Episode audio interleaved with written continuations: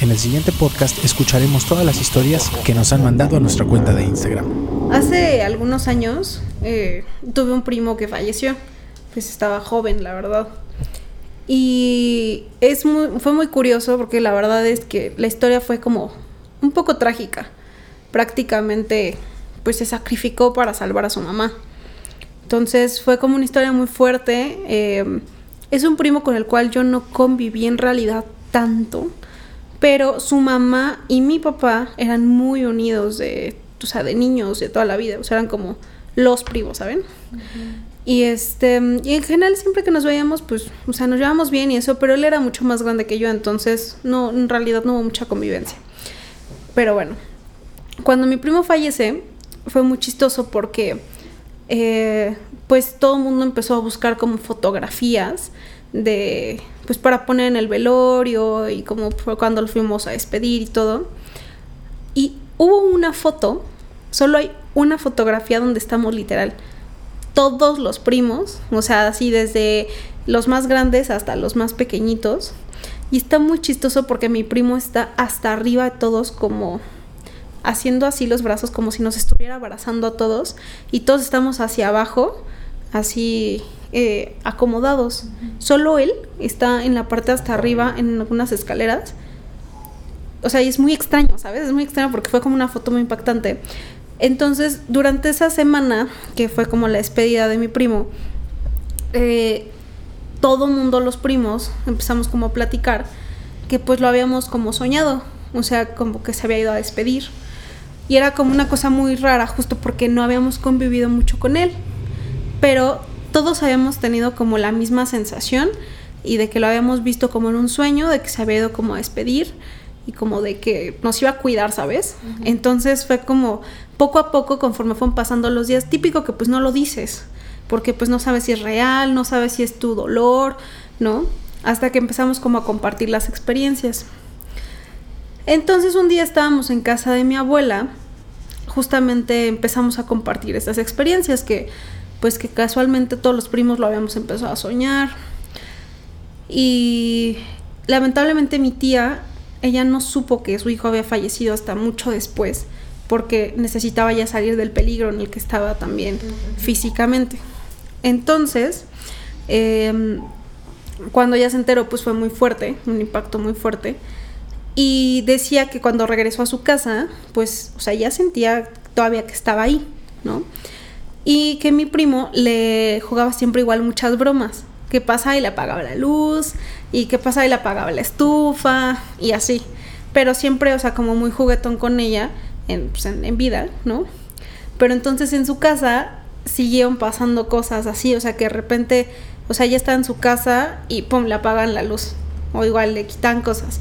Y ya que mi tía era así como de ya, ¿no? Y le decía, ya, Alfredo, ándale, no sé qué, y ya, regresa la luz, ¿no? Entonces estábamos justamente en casa de mi abuela platicando eso. Estábamos, no, ¿cómo ven que le está pasando esto a mi tía? Que pues es que, o sea, no se ha ido, él todavía está aquí, bla, bla, bla. Y de repente, pum, se va la luz, así en casa de mi abuela. Entonces, o sea, estábamos, éramos muchísimas personas. Entonces todos así, en frío y un silencio, imagínense, así, pero silencio cañón. Y en eso nada más una prima dice, Feyo, y pum, regresa la luz. No. Y todos así. ¡Espanto! Yo no entiendo ah. cómo no nadie gritó. Yo no me hubiera no, quedado callada, yo de, hubiera gritado. Es que de hecho fue como tan, o sea, tan el momento de, estábamos hablando de, de él, no sé qué, de repente se va la luz, bla, bla, bla. Y te digo que fue un silencio total. Cuando mi prima nada más le dice su nombre y sí, pum, regresa la luz. Y todos así. Nada más me acuerdo que nos volteamos a ver así unos a los otros. Y todos de, ok, y cambio de tema, ¿no? Haz de cuenta. Uh-huh. Y no te espanta como porque sabes que no es alguien que te va a hacer daño ni nada, pero quieras o no, sí son energías que se mueven que tú dices, ok, ok, ya sé que estás aquí, gracias, ¿no? Pero también no me espantes, ¿no? O sea, entonces sí fue como, fue, fue, fueron días así como curiosos de que a todo el mundo nos pasaron como, como cosas, ¿no? De, pues sí, no sé, si se está despidiendo, si todavía estaba ahí, no sabemos, ¿no? Son O sea, hay, hay, es que hay muchos tipos de experiencias paranormales, ¿no? O sea, yo puedo hablar una, una cortitita que, que tiene que ver con mi abuelo por parte de mi papá. Él fue el último en fallecer de todos mis abuelos. Y yo ya estudiaba en México cuando, cuando, él, cuando él falleció. De hecho, nosotros estábamos de gira y nos enteramos, o me enteré, que había fallecido eh, en un viaje que además salió muy mal. O sea, fue así de, me perdí el funeral de mi abuelo por una pésima, por, por, por, una, por otra mala experiencia, ¿sabes? O sea, se juntaron. Y a pesar que pues me dio como mucha tristeza, obviamente, cuando se murió, el día que me despedí de él, él ya estaba grande y tenía como algunos problemas de salud, pero bueno, no estaba... no estaba tan mal como para decir, ah, o sea, no, si no vengo en dos semanas, vengo en un mes, ya va a estar muerto. O sea, no, eso no era algo que me pasara por la mente. Pero ese día, mi, mi, mi abuelo, bueno, para empezar, siempre estaba en este sillón del abuelo, uh-huh. que todos los abuelos tienen. O sea, creo que te haces abuelo, pum, llega con un sillón. Llega con un sillón reclinable bien fregón, ¿no? Y casi no se paraba. Él siempre estaba leyendo el periódico o... disque leyendo el periódico porque te asomabas y estaba dormido, dormido. Con una, o sea, con, con esta capacidad que solamente te llega con la edad de mantener las manos paradas con, con el periódico a pesar de no estar leyendo desde hace una hora, o viendo las noticias o viendo la tele, ¿no? O sea, ser como, eso es como ya mis últimos recuerdos de mi abuelo. Uh-huh. Ese día, cuando era un domingo, yo venía de regreso en la noche porque pues tenía clase el lunes, y mi abuelo se paró para despedirse de mí. Cosa que ya no hacía, o sea, yo me agachaba más bien y lo abrazaba. Y abuelo, pues que esté muy... Además estaba un poco sordo. Le decíamos que tenía oído selectivo, nomás escuchaba lo que quería también, ¿no? Se hacía bien. Así, abuelo, le toca pagar esto. No te escucho, adiós. Y se iba, ¿no? Este, nada, es una broma. O sea, pero la verdad sí no escuchaba bien. Entonces, eh, me agaché y... Y en vez de agacharme como normalmente lo hacía, él se levantó y me abrazó con más cariño del normal. Que la verdad es que mi abuelo era alguien muy seco. O sea, era alguien muy, realmente muy seco. De hecho, no lo recuerdo ninguna vez diciéndome te quiero. O sea, o a mi papá o a nadie, ¿no? O sea, no lo recuerdo nunca diciéndole eso a nadie. Es ese tipo de persona, como muy duro. Y me abrazó con unas ganas que nunca había sentido de mi abuelo, porque además yo, la verdad es que luego sí hacía muchas travesuras. Uh-huh. Este... Y siento que ese era como su... O sea, ahora que lo veo en retrospectiva... ¿Como un adiós? Pienso que fue como su forma de despedirse de mí. O sea, de... Ah, pues ya... Ya no nos vamos a ver. Tú no lo sabes todavía, sobrino. Digo, sobrino. Nieto. Pero ya no nos vamos a ver y te voy a dar un abrazo más fuerte de lo normal. Y eso es mi forma de decirte que te quiero, te amo, lo que sea. Y... Eh, y se me quedó muy grabado. Y ese, ese, esa despedida, francamente, es de las cosas que me dan paz cuando me acuerdo. Y dije, güey, no pude ir al funeral de mi abuelo. Pero porque ni siquiera me avisaron. Este. Y sí, pero o sea. Sí se despidió de ti. Pero, ajá, siento mm-hmm. que esa fue una despedida. Sí, tuvieron como su momento. A diferencia de todos mis demás abuelos, que, bueno, los que son por parte de mi mamá, una murió cuando mi mamá estaba en la prepa. Yo todavía no nacía. Este. Y mi abuelo murió cuando yo tenía cuatro años. O sea, yo todavía en Navidad decía, ¿y mi abuelo? Y pensando que se había ido al hospital y iba a regresar porque eso es lo que Ay, me habían dicho. No. Así de, no, ya va a venir, nada más fue allá para, para curarse y va a venir mejor. Mm. Y pues ya no regresó, entonces yo todavía preguntaba. Ay, no. Eso está sí. bien difícil. También cómo das esas noticias, ¿no? A niños. Sí. Está robo. Sí, es difícil explicarles. Pero hay que ser, creo que hay que ser como honestos, ¿no? Pues bueno, se... no sé cómo explicarlo, no, no tengo hijos y no me toca explicarlo todavía, pero este sí no. Mi papá tenía un, un primo, bueno, eso no tiene nada que ver con lo que estamos hablando, pero tenía un primo que se murió, que falleció y dejó a un niño de cinco años, y al niño um, o sea, sí estuvo en el, en el funeral y en el velorio y todo, la caja estaba cerrada. Pero como que el niño no entendía, ¿no? O sea, como que creía que, ok, pasó esto, pero mi papá va a regresar, ¿no? Entonces le intentaron explicar que su papá estaba en el cielo, ¿no? Y que ya no iba a poder regresar, que porque pues ya se lo había ido. Ellos sí creen en Dios, ¿no? Y que pues Dios ya lo había llamado y estaba en el cielo y que ya no lo iba a poder ver, pero que lo quería mucho y que no sé qué, y ta, ta, ta. Y se vino a quedar... a la esposa de, del primo de mi papá en la casa unos días con el, con el bebé, Y era bien feo porque de repente el niño lo distraía y se acordaba que, estaba su pap- que no estaba su papá y lloraba. Pero hubo una vez que así a mí se me rompió el corazón. No me acuerdo si estábamos mi mamá y yo o mi papá y yo. Pero el niño se la pasaba viendo al cielo y gritaba así en un grito de que papá, papá, ven, papá, ven. Pero el niño cuando lo gritaba, lo gritaba al cielo. Entonces siempre se nos rompió el corazón porque pues ¿cómo le explicas que, que por más que le grite al cielo su papá ya no va a bajar, de, ¿sabes? Uh-huh. O sea, yo me acuerdo que bueno, yo así lloraba y nada más me iba a mi cuarto y dije, mamá, es que no puedo. O sea, no puedo, no puedo, ahorita vengo. Y me iba a mi cuarto y dejaban que el niño llorara y ya después de un ratito ya llegaba la mamá y ya sí, lo intentaba mamá. Como distraer, pero literal el niño su, su manera de llamar a su papá era ponerse a gritarle al cielo papá. Oh. No, no, no, no era imposible, era... no, no, o sea, no eso, híjole, siendo la mamá no te, te hace pedazos, güey. Sí, no, sí. Todos, ¿y qué haces y qué dices? No, no, o sea, no.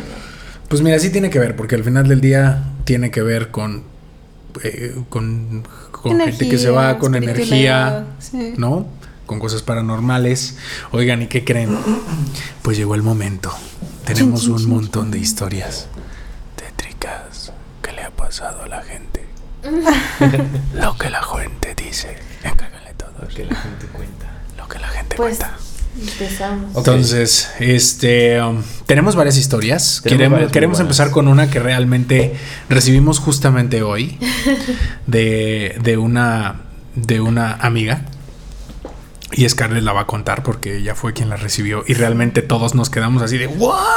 Ojalá hubiéramos podido haber grabado la, la reacción, reacción de todos, sí. Porque todos nos sacamos un buen. Sí, lado. no lo vimos venir, no lo vimos venir y llegó de sopetazo. Ya le dije, pero te lo volvemos a repetir, ya nos das miedo. Tú sabes ya, quién tú eres. Tú sabes quién eres, ya nos das miedo. A ver. Pero nos dijo que, que ya cree que ya está bien. Ah, okay. Que cree que ya está bien. Ah, bueno, bueno. Okay. Me da tranquilidad. Pero bueno, se las leo, nos puso. Ahí te va mi historia. Bueno, me la ha contado mi mamá. Cuando era peque tenía una amiga imaginaria que se llamaba Ana. Y dice mi mamá que un día le dije a ella como, oye, mamá, César te manda saludos. Resulta que César era un primo de mi mamá y eran muy unidos, pero había fallecido y yo nunca lo había conocido. Cuando mi mamá me preguntó quién le había dicho eso, le dije, ah, es que está aquí con Ana. Y que mi mamá se paniquea, trajo al pastor de la iglesia y bendijo la casa. Cuando me volvió a preguntar mi mamá sobre César, le dije que ni me acordaba de César y ni me acordaba de Ana. Dios mío. No, no, no, no. Cuando la, nosotros la leímos, cometimos el error de leerla antes. Todo sí. El mundo nos paniqueamos un buen... Un shock. Deja tu... Para empezar, cuando sabes que un niño tiene un amigo imaginario, ahí la cosa está eso, rara. Eso es lo que te iba a decir. Ahí la cosa sí, ya sí, sabes sí. que va, va de, por algo que no está sano. ¿De dónde salió ese niño? O sea, ¿por qué, por qué, por qué necesitas inventar a un personaje? Eso, no, eso está bien raro. Porque aparte sí dicen, ¿no? Que los niños tienen como muchísima sensibilidad mm. y... Fíjate que ahorita me acordé una, una amiga de la primaria, eh, ella, o sea, es de mi edad y nació después como su hermana más pequeña, tiene otra también, pero cuando nació la segunda, o sea, justamente cuando iban a nacer, ella dijo que tenía igual una amiga imaginario, no me acuerdo cómo se llamaba. Y bueno, el chiste es que cuando nace la hermana, la niña siempre lloraba, la bebé, o sea, como que la mamá le daba de comer, la ponía a dormir y después empezaba a llorar, pero llorar así como muy intenso y no sabían por qué, porque ya le habían dado de comer, ya la habían cambiado, o sea, todo. Hasta que un día la mamá cachó a mi amiga como en el cuarto con la bebé, agarrándole los ojitos. Y entonces, este, o sea, su mamá fue como de, ¿qué estás haciéndole a tu hermana? Y que le dijo así como, es que fulanito me dice que le pique los ojos. ¡Hola, madre! No, no, o sea, y que el amigo imaginario le decía que fuera a picarle los ojos no, a la bebé. Y con un lap, no. En, entonces, entonces por eso la bebé siempre lloraba, porque la, o sea, su hermana iba a picarle los ojitos pero ella decía que el amigo imaginario era quien le decía que le hiciera eso a la bebé. Es que eso está no. Imagínate. Bueno, pero eso tiene dos vertientes. O sea, igual y se inventó como el amigo y él sí. le tenía celos de niños, que luego pasa porque toda la no, atención va para la historia, niños. La historia que no. nos mandaron, porque es que ella, ella tenía a su amiga Ana, pero César pero estaba también ahí, y César y Ana ya le estaban diciendo a nuestra querida amiga que le mandaba saludos a su mamá. O sea, ¿cómo explicas a César? Sí. ¿Cómo explicas? Y aparte, aquí nuestra buena amiga está chiquita, o sea, no, ¿cómo iba a conocer a César que falleció antes de que Ana naciera? Mira, yo siempre lo dije, o sea, Ana, lo único que te puede decir es, ¿y si hacemos un muñeco? No tiene que ser un muñeco, pero mandar saludar a un tío muerto es algo que no hace nada. Eso, sí. No sé, algo no está bien ahí. Sí, imagínate el impacto de la mamá, de, ah, mamá, es que César te manda saludos. La mamá. ¿Sabes? O sea, no, y lo peor es que después de que pasó lo que la mamá hizo, de, de decir la casa, lo que sea, ya no se acordaba de quién era Ana ni quién era César. No manches. Está cañón, ¿no? Yo creo que más espanto para la mamá. Yo creo que la mamá, Dios, se quedó traumada un buen rato. Sí. sí. Ya le, le dijimos que la siguiente vez que haga una amiga se asegure de que, de que sea, sea real. Pregúntale al que está al lado si sí. Sí, sí, sí, la, la ves ve también. también. O sea, si, si ves a Ana, pues, no, no, no ves a nadie. Si no, huye. Huye. Corre. Ok, bueno, pues ahora les vamos a contar la primera historia que nos llegó cuando, cuando lanzamos esta convocatoria internacional de, de historias que nos contaron. Es muy buena. es, es, es buena. Eh, aquí sí vamos a citar a la fuente. Isabel Mejía, muchas gracias por enviarnos tu historia. Nuestra querida amiga Sheraton. Eh, les voy a contar tal cual y la voy a citar como si la estuviera contando en primera persona, ¿vale? Entonces, bueno. Esta es la historia de algo paranormal que he vivido. Con lujo de detalle, espero no se aburran. Que, spoiler alert, no se van a aburrir. Era un día de rodaje donde iba a actuar para el cortometraje de un, de un amigo que, que estudiaba conmigo. Era un videoclip en el cual, eh, por temas de producción, necesitábamos hacer una escena en una tina de baño donde salía yo en ropa interior muerta. Sí, muerta. Junto a mi novio psicópata, que me acariciaba dentro de la tina después de matarme. Ya desde ahí era un poco tétrico el tema. Eh, estamos totalmente de acuerdo contigo. Sí, ya era un poco tétrico. Todo el día rodamos en, en, en una locación donde todo fue risa, pizza, cervezas y diversión. Otro de nuestros amigos vivía en un condominio muy grande con casas preciosas. ¿Qué, qué creen? Tenían tinas en los baños y por suerte... o mala suerte, su mamá era la persona encargada de mostrar las casas en venta que estuvieran desocupadas, por lo que tenían llaves de todas las casas vacías y con gusto nos prestó una casa para usarla como locación. Por la tarde fuimos a la casa que nos iban a prestar y no tienen una idea de lo hermosa que era. Grande, con un armario junto a la puerta de entrada para dejar a los abrigos fancies de la gente fancy que vive ahí. Espacios llenos de luz, cuartos gigantes y unos closets que toda mujer sueña tener. Nos encantó y terminando de rodar lo otro iríamos a esa casa, a una de esas casas. Cuando empezó a caer la noche, casi a punto de cambiarnos de locación, la mamá de nuestro amigo lo llamó para avisarle que había, que había ocurrido un pequeño contratiempo con la casa que visitaríamos y que no nos la podrían prestar, pero que la casa número uno estaba disponible. Y era exactamente lo mismo, ya que, bueno, todas las casas eran iguales. Cuando colgó, nuestro amigo fue a darnos la noticia y se le veía una sonrisa como nerviosa y emocionada al mismo tiempo. Y nos dijo, vamos a tener que grabar en la casa embrujada. Todos comenzaron a reír y a gritar como juego. Yo solo pensé, ¿qué mierda va a inventarse para asustarnos a todos? Y entonces comenzó a contar la historia que hasta el momento juro se me hizo de lo más aburrida y chafa que pudo contar. Nos contó, y cito, en mi condominio espantan, en mi casa me ha tocado escuchar ruidos y hasta alguien que susurra mi nombre por las noches, pero la casa a donde vamos tiene historia y les juro que es verdad. La casa número uno fue la primera en construirse. Es la última en el condominio, la más escondida y siempre han pasado cosas extrañas. Cuando recién la habitaron, una pareja tenía un bebé y se murió ahogado en una tina. Yo pensé, ahora quiere meter Latina en la historia para asustarnos de verdad porque graba, grabaremos ahí. Y siguió contando. Pero no murió ahogada en el agua. El niño se asfixió con algo y simplemente dejó de respirar. Y años después, en la casa de junto, vivió una psicóloga con dos niños, como de diez años. Un día una niña amaneció ciega de la nada. Y la casa una, el, y la casa uno nunca se renta por más de tres meses porque la gente se va. De ahí salen hasta divorciados. O con cosas malas. La última vez, una pareja con un niño de ocho años tuvo problemas. El niño empezó con problemas de asma y cuando la pareja supo la historia del bebé, se fueron corriendo de ahí.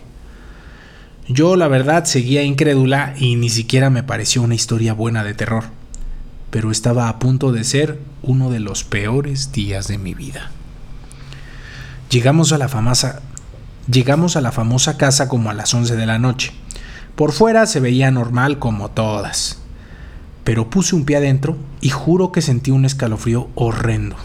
Si bien yo no creía en fantasmas, siempre he creído en la energía, más bien, y en ese lugar había una energía muy extraña. Puse un pie dentro y ya me quería ir, pero pensé, no te sugestiones, no te sugestiones, esa historia que nos acaban de contar, pues no, probablemente no sea real.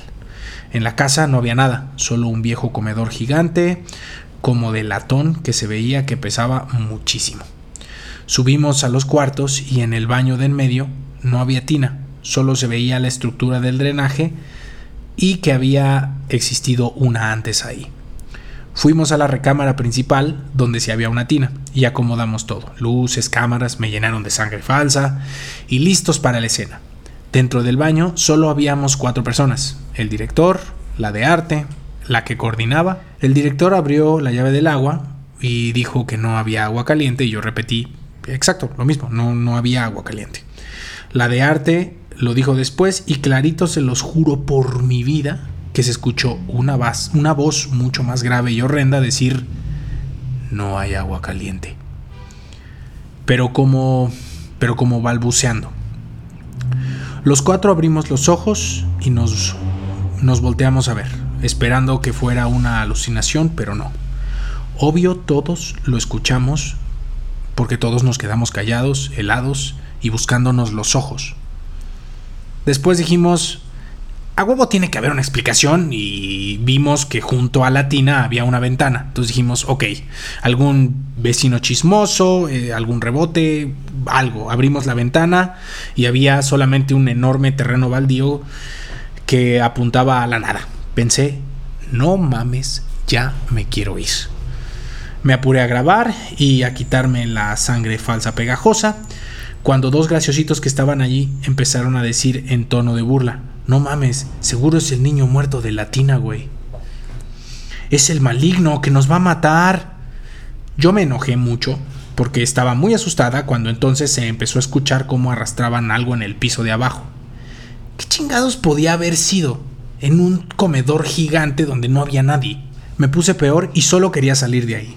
Por fin juntamos las cosas y bajamos las escaleras que eran de caracol. Me puse en medio porque en las películas el de adelante y el de atrás siempre se mueren. Bajamos las escaleras cuando se fue la luz de la casa. Mi corazón iba a mil por hora. Mis piernas temblaban del miedo y sentía una presión horrenda en el pecho y la vibra más rara que había sentido en mi vida. Salimos corriendo literalmente de la casa y mientras subían las luces a la cajuela, entonces sí comenzaron a medio discutir. ¿Tú empezaste a decir lo del niño, güey? No, pero tú sí te estabas burlando, ¿no? Y en el discutir de todos volvimos a escuchar la voz grave de antes, ahora para balbucear algo que simplemente no se entendió. Todos otra vez se callaron al unísono y nos volteamos a ver con los ojos aterrados. Rapidísimo nos subimos al coche. Y como de película de terror, no arrancaba. Dos, tres intentos y arrancó. Pero mi amigo se echó de reversa. Se quedó helado y dijo, no volteen a la ventana. Y aquí su amiga. Como en las películas de terror cuando dices, no, no vayas, no vayas, pendejo, no voltees para... Ahí va. Pues así, Volteé a la ventana del cuarto donde estábamos y se veía la luz de la calle entrar por las persianas, excepto por una parte, donde se veía una sombra enorme como de una persona parada allí. Todo el camino ya venía mal, sugestionada, asustada, y no sé si por la misma sugestión sentí una presencia dentro del coche. Esa mala vibra que nos acompañó eh, en la grabación y durante el camino. Llegué a mi casa y saqué a mi papá de la cama para poderme dormir con mi mamá.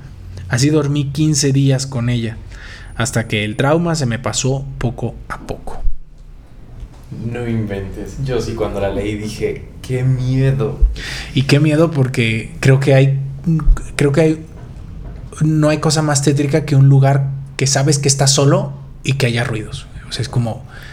Es que no, por no, más explicación, no, no lo, que, lo que decíamos hace ratito, por más explicación que le busques... O sea, ¿cómo? Y lo que decía, si nada más había un comedor que pesaba kilos, o sea, no era como que se moviera como una puerta, ¿no? Que a lo mejor la pueda azotar el aire. No, además así. Un comedor, el ruido que hace un comedor, o sea, no es un ruidito así de, ay, se metió no, una, pero una ardilla. Sí, o más bien, ¿no? No, no, pero sí había un comedor de la, o sea, había como nada más la mesa, no, quiero yo, entender, de latón. No, yo entiendo que estaba vacío, ¿no? El lugar y que, o sea, lo que, yo lo que entendí es que estaba vacío y que por eso no había manera de que algo sonara. Pero está cabrón porque aparte... El miedo colectivo, ¿ubican? No, sí. deja tú, deja tú el, los ruidos del comedor, no comedor, de las escaleras, las no escaleras, voces. La voz de no hay agua caliente. O sea, eso está cañón. O sea, puede ser que puede sonar o no el comedor, o el ruido, o truene la madera, lo que quieras. Pero ya escuchar que algo de voz grave, balbuceando, te está diciendo... Me imagino perfecto la escena de Sheraton. Bueno, el director, no hay agua caliente, no hay agua caliente, no hay agua, ¿sabes? Exacto, ¿sabes?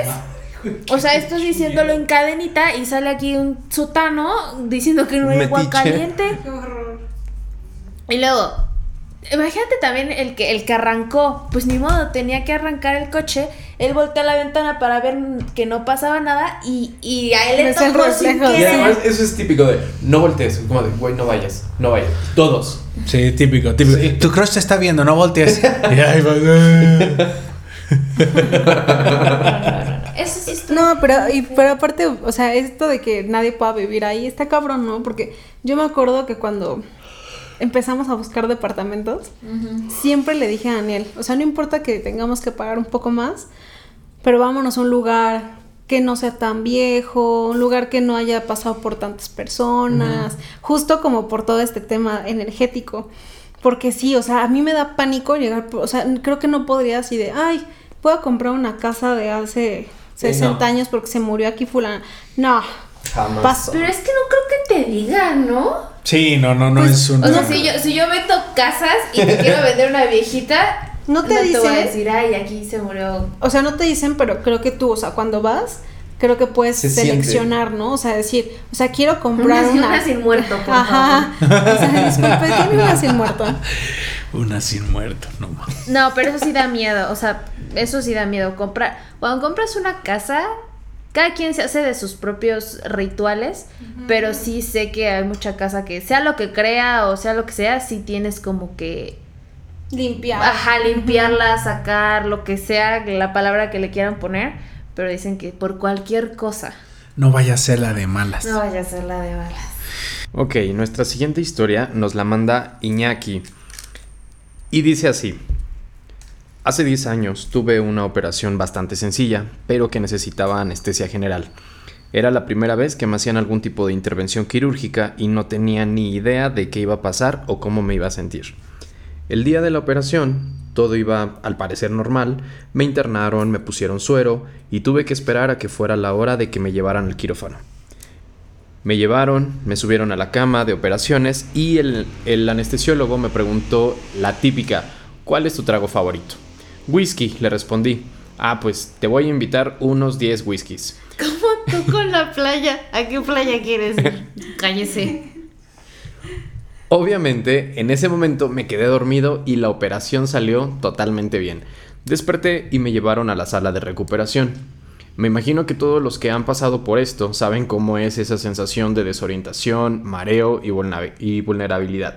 Entraba y salía de sueños por no sé cuánto tiempo y en una de esas volteo a la ventanilla donde tus familiares te pueden observar y ahí vi a mi papá, y a mi doctor saludándome y haciendo ademanes de que pronto ya me iba a levantar y a caminar. Traté de sonreírles y saludarles de vuelta, pero no podía. En eso, claramente pude sentir otra mirada observándome, y junto al doctor vi a un niño que hasta hoy recuerdo perfectamente bien cómo era. Enfermamente delgado, rapado, totalmente pálido, con ojeras, y podía incluso notar que las cuencas de los ojos se le marcaban en la cara. Vestía una playera naranja de mangas largas, por lo que más recuerdo, pero lo que más recuerdo es su mirada. Me veía fijamente y seguía mi mirada atentamente. Nunca había sentido una mirada tan llena de odio. Nunca me habían visto de esa manera y con esa rabia tan contenida. Recuerdo voltear a ver al doctor y a mi papá intentando, intentando ignorar a ese niño, pero me era imposible. Su mirada estaba plasmada en mí y seguía todos mis débiles movimientos. Con todo el esfuerzo que pude, conseguí voltearme al otro lado e intenté dormir. Desperté más tarde esa noche y mi mamá estaba cuidándome de nuevo. Entraba y salía de sueños, pero jamás pude quitarme la cara de ese niño de la mente. A la mañana siguiente, un poco más consciente, le platico a mi mamá qué pasó y ella solo me respondió con: pues sí está raro. Más tarde, el doctor y sin más me dijo: ya me platicaron que viste, pero no te preocupes. En la sala de recuperación no admiten niños, no pasa nada. Aún así... porque eso me calmó mucho. Eso, gracias, eso porque era lo que quería escuchar. Gracias. ¿Sabe qué, Doc? Gracias por ayudarme. No me ayudó. Aún así no me quedé tranquilo y seguía muy confundido. Cuando me pude levantar a caminar y a ejercitarme, los camilleros me llevaban a hacer rondas en el piso donde me quedaba, con excepción de una zona bastante grande del piso. Me decían que hace unos días había estado un niño bastante enfermo ahí y esa zona estaba en cuarentena. No admitían a nadie. Le preguntaba casualmente a los camilleros que me ayudaban y todos me decían lo mismo. Lo que más me llamó la atención es que todos me dijeron lo mismo y lo que más se me quedó fue que todos empezaban con: había un niño ahí hace unos días. ¿Qué más? Pues era lo que hablábamos en el, de las energías. En el pasado. Ajá, ajá, pero también en el podcast pasado, que en los hospitales siempre pasa algo y que muchos de los doctores y de las enfermeras ya lo saben, pero te calman diciéndote: ah, no te preocupes, no era nada, o ah, no sí. te preocupes, este... no ha matado a nadie en no el último viste, mes. Ajá, pero que pues realmente muchas veces lo hacen pues para que tú no entres en pánico, no porque necesariamente no exista. Exacto, pero sí, justo que todos ya los tienen bien ubicados, como la enfermera del mm. capítulo anterior. Eso sí está bien. Yo nunca he estado en un hospital, pero eso sí me daría miedo. Sí. Que, que algo así me pase yo sola ahí en la noche. No, sí. no, no, no. Yo le voy a pedir a mi tía, tengo dos tías enfermeras, les voy a pedir que me manden por notas de voz Sus las historias. historias. A ver si no abarcan muchísimo tiempo, porque la verdad es que ambas, una ya se jubiló. Entonces, no, y sí cuentan, o sea, rudas? de algunas cosas que recuerdo, este, sí son cosas muy rudas, ¿no? O sea, de que en el comedor del hospital eh, a veces no había nadie en, a las doce de la noche, cuando estaban en los turnos de las noches, y se caían platos, se rompían tazas de la nada, sin que hubiera nadie. Es que eso está cañón. Es que imagínate cuánta gente no entra a un hospital. ¿Cuánta gente no sale de un hospital? ¿Cuánta gente no muere en un hospital? Entonces, es imposible que no haya nada, ¿sabes? Sí, está O sea, bien. Como que ahí tiene que... O sea, bueno y malo, ¿no? O sea, no digo que todo sea como malo, pero a fuerza debe de haber ahí cosas. Sí, seguramente sí. Vamos con la siguiente historia. La siguiente historia es corta, es corta. Pero nos las mandó una amiga llamada Grecia. Una vez estuve en una sala de cine en el Cenart, que antes era Cinemark. No sé, es el... Ajá, ¿se han ido? Yo he ido una sí. vez y está tétrico uh-huh. el, el cine. O sea, sí está... Es que está como viejo. Sí. Entonces sí da nervito. Sí, Yo sí, nunca sí. he ido. Es de esas salas que van como hacia abajo. Uh-huh. O sea, que, que se entras... Logra. Y están hacia abajo los asientos, no hacia arriba, como en las salas normales. No me ha tocado. ¿Nunca has ido? No. Ah. No, y es que, ese, o sea, Cinemark, ese, cuando fue Cinemark estuvieron aquí, o sea, no, yo creo que no te tocó ya. Mm-hmm. Al, al único Cinemark al que fui, uf, creo que fue al de Cenaria, y fui como una vez en mi vida y no sé ni por qué ni qué película vi, pero estaba feo. Me acuerdo que decía, esto va a quebrar. Y quebró. Y quebró. Sí, oye. Bueno, no, todavía quedan algunos vivos, ¿no? No tengo idea. Y con la pandemia, o sea, lo que no los mató... Es que los com- no sé quién los compró, si Cinépolis, no sé quién los compró. Sí, lo, como que los compraron. O sea, Cinépolis fue... Cinépolis y Cinemex fueron comprando... Eh, todos los cines independientes que existían en el país. El, había en el Tecún Lumière y lo compraron y lo hicieron Cinemex. Cinemex, sí, Cinemex. Y yo, es que no. Pero bueno, a ver. Ah. En una sala de cine de el Cenart, que antes era Cinemark, de reojo vi que de pronto en la butaca de al lado, que inicialmente estaba sola, había alguien. Y cuando empecé a girar la cabeza, me apretaron el brazo tan fuerte que me quedaron marcas, sin que hubiera nadie. Obvio, salimos corriendo de ahí. A la madre, güey. O sea, me quedaron marcas en el brazo. No, no man- manches. Eso está... Eso está rudo. Ay, qué frito. Eso está cañón. Yo me acuerdo también una tía que platicaba, no me acuerdo bien de la aparte historia. En el cine, pero tú igual vas a divertirte, traes tus palomas. No, no, en el cine no, le pasó durmiendo, no, que mancha. Alguien le, le agarró las manos y cuando despertó igual tenía las ¿marcas? Manos todas moradas. Ajá. No. Es que es distinto, ¿no? Hablábamos justamente de los niveles, o sea, a lo mejor cuando sientes, cuando ves, pero ya cuando te tocan o cuando... O imagínate eso, ya. ¿No? Que ves que tienes las marcas en tu brazo, no manches. Sí, no. Oh, vamos con vamos con la última historia que nos mandó Francisco. Te cuento, una vez fuimos mi hermano, un amigo aquí del, de la calle donde vivimos y yo a jugar básquet al deportivo de Xochitepec, que es el que más cerca tenemos, ¿no? Está bonito y bueno, se junta ahí toda la raza, ¿no?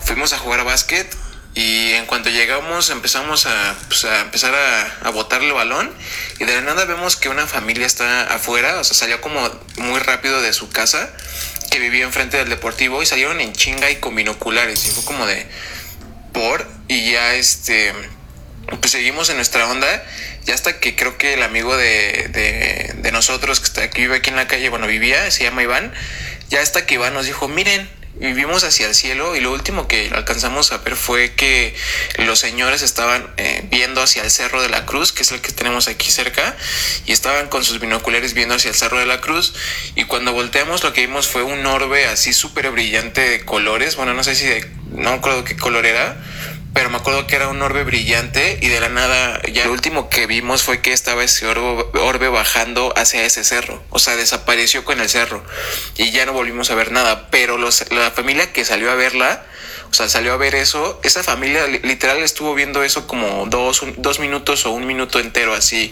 viendo qué hacía el orbe, pero este nosotros pues, no sabíamos qué onda, entonces ya nada más vimos cómo se escondía. Pero desde ese entonces no supimos ni qué fue, ni cuál fue la explicación, ni si, si fue nuestra imaginación o qué fue. Pero estuvo cagado porque, um, o sea, el sol no daba hacia allá. O sea, no podía haber sido el sol y nosotros nos, nos, nos engañamos a nosotros mismos, ¿no? Sino que el sol estaba en la dirección contraria y el orbe se veía así perfecto, ¿no? Entonces, eso fue muy, muy extraño. Saludos y un abrazo. Bueno, que para quien no conoce Xochimilco... Está este cerro que se llama el Cerro de la Cruz, porque tiene una cruz hasta arriba en la cual, la cual este, sube la gente del pueblo. Pero fíjense que es súper famoso de, de que se ven orbes y de que se ven ovnis. O sea, hay mucha gente que literal ha ido a tomar fotos y a investigar y cosas así, eh, ahí en el Cerro de la Cruz, sobre, sobre este tipo de cosas. Y no sé, hay como, creo que hay como varios cerros en general en, en la Ciudad de México donde dicen, ¿no? Así que, pues, entre ovnis y cosas que, que se ven. Dicen que en el Cerro del Chiquihuita pasan un buen de cosas. ¿Ubican el Cerro del Chiquihuita? Sí, sí, lo, he visto. lo he escuchado, Yo sí pero lo he escuchado, no, pero está en el norte, pero ves, es en donde están como todas las antenas de, de, de radio y televisión. Uh-huh. Pero, o sea, dicen que igual... que hay como muchísima energía ahí y yo no sé, digo, ahorita estamos hablando de cosas paranormales, pero por ejemplo si nos vamos a la parte de ovnis, no sé por qué dicen justo que los cerros son como, como portales, ¿no? Claro. Ajá, no, hasta cierto punto está como medio portales para acá para objetos. ¡Aducción! Sí, raro, hombre, raro. Ok, yo les tengo otra. Ya tiene... Yo, yo recuerdo que estaba chiquito, no recuerdo cuántos años, pero esta fue... Ahí va. Mi hermana en ese entonces tenía un pretendiente. No, no recuerdo si ella estaba más o menos en la secundaria o en la prepa. Y este chico, hasta después supimos algunas cosas de él. Eh, tenía detallitos con, con mi hermana, o sea, como que le regalaba, ya saben, este, peluches, chocolates, este, mil cosas. Entonces, eh, en particular, hubo un momento donde le regaló un peluche que era de estos musicales, que le apretabas ya sea la patita o la pancita y empezaban a sonar, ¿no? Entonces, con el paso del, del tiempo, pues la pila se va acabando y pues el monito pues ya ni, ni servía ni nada, ¿no? La primera que se dio cuenta, o en este caso la que nos contó, fue, fue mi mamá. O sea, que mi hermana ya lo guardaba nada más como, como de recuerdo que estaba ahí, que el mono ya ni prendía, ni sonaba, ni nada. Pero pues ahí lo tenía guardado. Entonces mi mamá nos contó que, o sea, de la nada, un día ella estaba sola en casa y de repente empezó a escuchar, como de otro cuarto, un sonido raro. Entonces, o sea, fue como siguiendo la pista del, del ruido. Y llegó al cuarto de mi hermana. Entonces empezó así como a buscar, porque ya ni siquiera estaba como a la vista. Empezó a buscar así como la caja donde lo tenía. Y resultó que el, que el ruido venía de, de una cajita donde mi hermana tenía ese peluche. Entonces, pues lo sacó. Y justamente, o sea, cu- prácticamente cuando abre la caja, se para la música. A la madre. Y se dio cuenta que era de ahí. Entonces lo sacó y fue así como de... A lo mejor lo que, lo que les decía, o sea, buscamos como lo, lo lógico. Dijo, bueno, igual y la pila como que volvió a agarrar, no sé, etcétera. Entonces, como que le presionó otra vez la manita para ver si sonaba, si, no sé, tenía algún falso, lo que sea. Y ya no volvía, ya, ya no prendía, no sonaba. Entonces, lo dejó fuera de la caja y ya ella se fue. Pasó un ratito y otra vez volvió a sonar. Pero aparte era una melodía, ella nos lo platicó como ni siquiera... Era como la melodía original, sino se escuchaba como distorsionada. Ay, eso es horrible. Sí. Que suena cuando ya casi no tienen pila y se escucha. Te voy a matar. Exactamente, justo así. Y así pasó, creo que dos días y hasta la tercera vez fue así como de ya. O sea, pensamos, y a lo mejor ella no nos lo dijo en el, en el momento, sino hasta mucho después se lo quedó. Eh, les digo, después de un rato lo volví a escuchar, pasó lo mismo, fue como de pues algo, algo está pasando ahí, pero igual y siento que a lo mejor la primera vez no se asustó mucho. La segunda pasó lo mismo y hasta la, hasta la tercera, ella nos cuenta, yo no me acuerdo, que yo también lo, lo escuché y que yo le dije que había escuchado algo y que me había despertado en la noche, no sé qué tanto. Entonces ya hasta después ya habíamos puesto al... Bueno, mi mamá lo había sacado como fuera de la casa, o sea, estaba como dentro de, pero o sea, fuera de los cuartos. Ya lo tenía como en una bolsita aparte como para tirarlo a la basura. Uh-huh. Y después, o sea, el monito... Eh, bueno, ahí yo no, no sé si fue, o sea, co- cosa de ella, pero ella decía como que ya no estaba en el lugar donde lo había dejado. O sea, como que lo sacó, lo puso afuera en una bolsita y después dice que cuando lo quiso tirar ya no estaba. La madre, no manches, qué miedo. Sí, está, está cañón. O sea, yo les digo, ni me acuerdo, no me consta, pero está... Está muy, muy creepy, güey. O sea, sí está muy feo. Y sí... Eh, se me quedó grabado, o sea, incluso nada más como el, el, el sonidito. Justamente lo que tú decías. De que ya no tiene pila y ese sonidito como distorsionado. Sí. En donde oh. sea, puedes estar en un lugar que ni siquiera tenga como ninguna vibra rara y ese solo sonido de una música distorsionada es rarísimo. Pasa de ser tierno a ser friki muy rápido. Sí, total. El punto fue que terminaron encontrando al, al famoso oso. Ya no estaba en el lugar donde estaba, pero pues mi mamá dijo que simplemente lo, lo, lo encontró, lo tiró. O sea, ese mismo día fue así como de donde sea, este, a la basura y va. Y a partir de ahí, pues ya no hubo, no, no, no pasó a mayores, pero pues sí, por lo menos le sacó un buen susto. No. Ay, qué frío. Ah, pasó con una muñeca. ¿Con una muñeca? Igual de pero esas que. Del lugar. ¿Neta? Me la tiramos y la muñeca volvió.